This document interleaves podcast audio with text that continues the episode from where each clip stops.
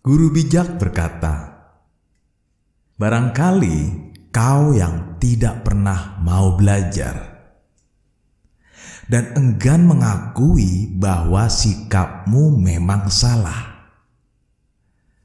Pertanyaan renungan buat kita bersama: apa perasaan kita ketika guru bijak berkata?